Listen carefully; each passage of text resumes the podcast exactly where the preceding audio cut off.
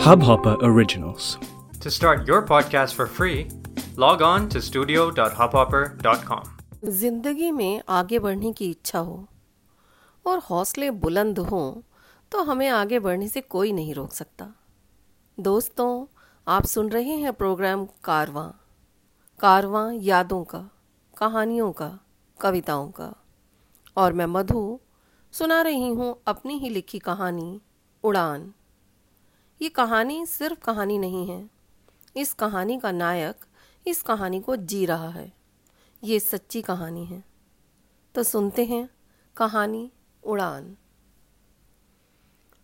पहाड़ों में हरियाली के बीच पल रहा स्वच्छंद प्रकृति का बालक था अभी। घर में चारों ओर कंगाली का बसेरा था। पर माँ का लाडला, बाबा की आँखों का तारा, मिनी और नील के लिए इच्छाएँ पूरे करने वाला जादूगर था अभी। न कल की चिंता, न आज की फ़िक्र। सारा दिन जंगलों में घूमना, पंछियों से बातें करना, जानवरों की आवाज़ें निकालना, मर्ज़ी से स्कूल जाना और मर्ज़ी से स्कूल से आना। यही थी उसकी दिनचर्या। सपनों की सुनहरी दुनिया में जी रहा था अभी। वह नहीं जानता था कि उसके भाग्य में नियति ने कुछ और ही लिख रखा है। एक शाम जब वह खेल कर घर वापस आया तो उसने देखा घर में बहुत भीड़ है और सब के सब रो रहे हैं। भीड़ को चीर कर जब वह आँगन में पहुँचा तो पाया कि सफ़ेद कपड़े में लिपटा कोई सोया हुआ है। उसे बहुत अजीब लगा, इतनी भीड़ के बीच सफ़ेद कपड़ा ओढ़े कोई क्यों सो रहा है? माँ भी एक कोने में सिर झुकाए, चुपचाप बैठी आँसू बहा रही थी। मन में संदेह को दबाए वह माँ के पास पहुँचा। देखते ही माँ ने अभी को गले लगाया और ज़ोर ज़ोर से रोने लगी। अभी को समझते देर न लगी कि बीमारी से जूझ रहे उसके बाबा अब इस दुनिया में नहीं रहे। वह धीरे से उठा और बाबा के लिए अर्थी तैयार कर रहे लोगों का हाथ बटाने लगा। मन में एक तूफ़ान सा उठ रहा था, पर सारे भावों को अपने में समेटे अपने बाबा की अंतिम विदाई की तैयारी में जुट गया वह। अचानक उसने नज़रें उठाकर उस कोने की ओर देखा, जहाँ माँ रो रही थी। कोना अब खाली था। माँ वहाँ नहीं थी। अर्थी बनाने के लिए रस्सी कम पड़ रही थी। अभी को याद आया कि बाबा ने रस्सी का गुल्ला बनाकर अंदर वाले कमरे की कील पर लटकाया था। रस्सी के उस गुल्ले को लेने अंदर वाले कमरे में गया तो पाया कि उसी गुल्ले की रस्सी को पंखे में बांधकर माँ ने फांसी लगा दी है। अभी के पैरों तले ज़मीन निकल गई। उसके पैर, ज़ुबान, उसका पूरा बदन जैसे जम गया था। उसकी आँखों में आँसू नहीं थे। रोने के बजाय वह सोच रहा था कि अब उसे सिर्फ़ बाबा का ही नहीं, माँ का भी अंतिम संस्कार करना है। वह समझ नहीं पा रहा था कि क्या करे। उसके सामने कोई रास्ता नहीं था। चारों तरफ़ सिर्फ़ अंधेरा ही अंधेरा था। अंतिम संस्कार के बाद जब वह घर लौटा तो नील और मिनी को खेलते पाया। रात होने पर दोनों माँ बाबा के बारे में पूछने लगे। अभी ने दोनों को बहुत मुश्किल से समझाया कि माँ बाबा अब कभी वापस नहीं आएँगे। रोज की तरह सुबह हुई, सूरज अपने नियमित समय पर निकला। सब कुछ पहले जैसा ही था, पर आज अवी के पास उसके साथ माँ बाबा दोनों नहीं थे। ज़िंदगी की एक नई शुरुआत करनी थी अवी को, पर कैसे, वह नहीं जानता था। अवी ने बाबा से सुना था कि दिल्ली में बहुत काम और पैसा है। इसलिए अभी ने दिल्ली जाकर काम करने का निर्णय लिया।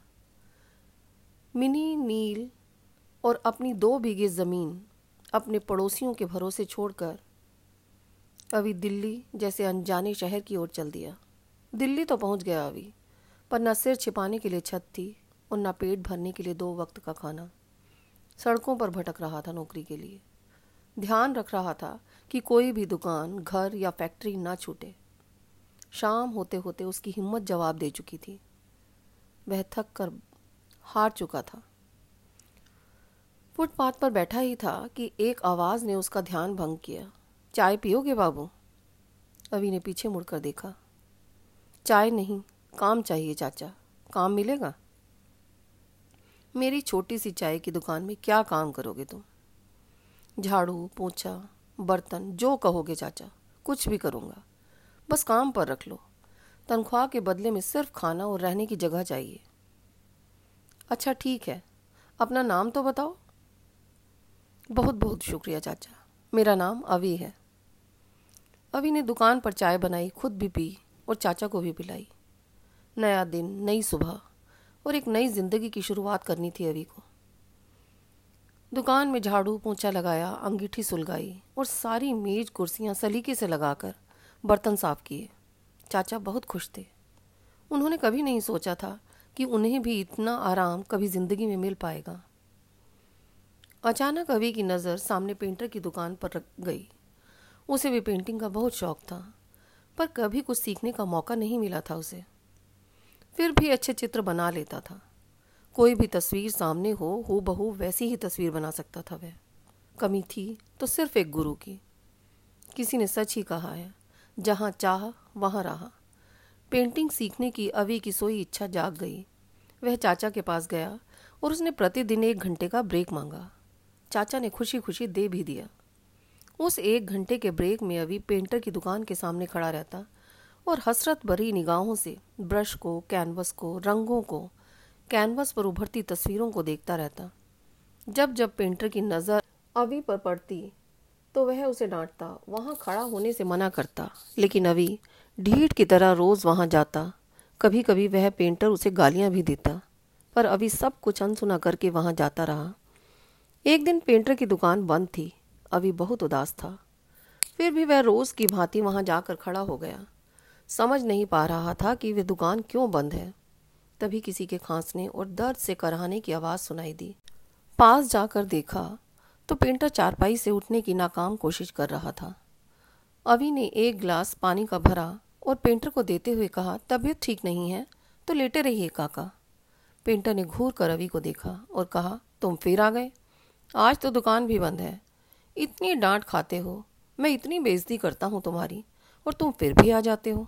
क्यों? और मैं लेटा रहूँगा तो आज का काम कौन पूरा करेगा? एक पोर्ट्रेट आज ही पूरी करके देनी है। मैं पूरी कर देता हूँ पोर्ट्रेट अवि ने सिर झुकाकर धीमी आवाज़ में कहा, तुम पूरी करोगे? सिर्फ़ देख कर भी कोई पोर्ट्रेट बनाना सीख सकता है क्या? तुम अपने आप को समझते क्या हो? काका, एक मौका तो दीजिए, मैं बना सकता हूँ। पेंटर ने अवी की ओर गुस्से से देखा, ठीक है, पहला और आखिरी मौका दे रहा हूँ। अगर नहीं बना पाए तो फिर कभी दुकान के पास पास नज़र मत आना। बोलो, मंजूर? हाँ काका मुझे मंजूर है। शुक्रिया। अभी खुशी खुशी कैनवस की ओर भागा। ब्रश उठाकर रंग में डुबोया। सामने रखी तस्वीर को देखकर पोर्ट्रेट बनाने लगा। अभी की कल्पना को जैसे पंख मिल गए थे। इस ब्रश को अलग अलग रंगों में डुबोकर अपनी, मिनी और नील की ज़िंदगी में रंग भरना चाहता था वह। पोर्ट्रेट पूरी हुई तो वास्तविक तस्वीर से भी खूबसूरत पोर्ट्रेट बनी। काका को तो विश्वास ही नहीं हो रहा था कि ये पोर्ट्रेट चाय की दुकान पर झाड़ू पोंछा लगाने वाले अवी ने बनाई है। काका स्वयं चाचा की दुकान पर जाकर चाचा को बुलाकर लाए और उन्हें अवी की बनाई पोर्ट्रेट दिखाई। चाचा ने अवी के सिर पर हाथ रखकर हज़ारों आशीर्वाद दिए और काका से प्रार्थना की कि अवि को अपने पास काम पर रख लें। अवि ने अपने जीवन की, उन्नति की सीढ़ी के पहले पायदान पर कदम रखा और आगे बढ़ गया। कुछ महीने पेंटर चाचा के साथ काम करने के बाद अवि ने कुतुब मीनार के पास बैनर बनाने और पोस्टर बनाने का काम शुरू कर दिया। धीरे धीरे जीवन की गाड़ी सरकने लगी। समय की कमी के कारण अवि को चाचा का काम छोड़ना पड़ा। काम में सफलता और आमदनी में बढ़ोतरी के कारण अवि के हौसले बुलंद हो गए और ज़्यादा मेहनत करके ज़्यादा कमाने की इच्छा मन में हिलोरे लेने लगी। इसी इच्छा के रहते उसने फाइन आर्ट्स के दो तीन सर्टिफिकेट कोर्स भी कर लिए। इन्हीं सर्टिफिकेट्स के सहारे उसे गुड़गांव के एक आर्ट स्कूल में छोटे बच्चों को ड्राइंग सिखाने का काम भी मिल गया। हर महीने तनख्वाह के पाँच हज़ार रुपये मिलने लगे। ये सिर्फ़ शुरुआत थी उसकी कामयाबी की। आज अभी गुड़गांव के जाने माने स्कूल में नौकरी करता है। उसका वेतन पचास हज़ार रुपये प्रति माह है। फोटोग्राफी का बहुत शौक था उसे, इसलिए फोटोग्राफी भी सीखी। और भविष्य में प्रोफेशनल फोटोग्राफर बनना चाहता है। कहावत है ना, जहाँ चाह, वहाँ रहा। फोटोशूट के प्रोजेक्ट्स भी मिलने लगे हैं अभी को।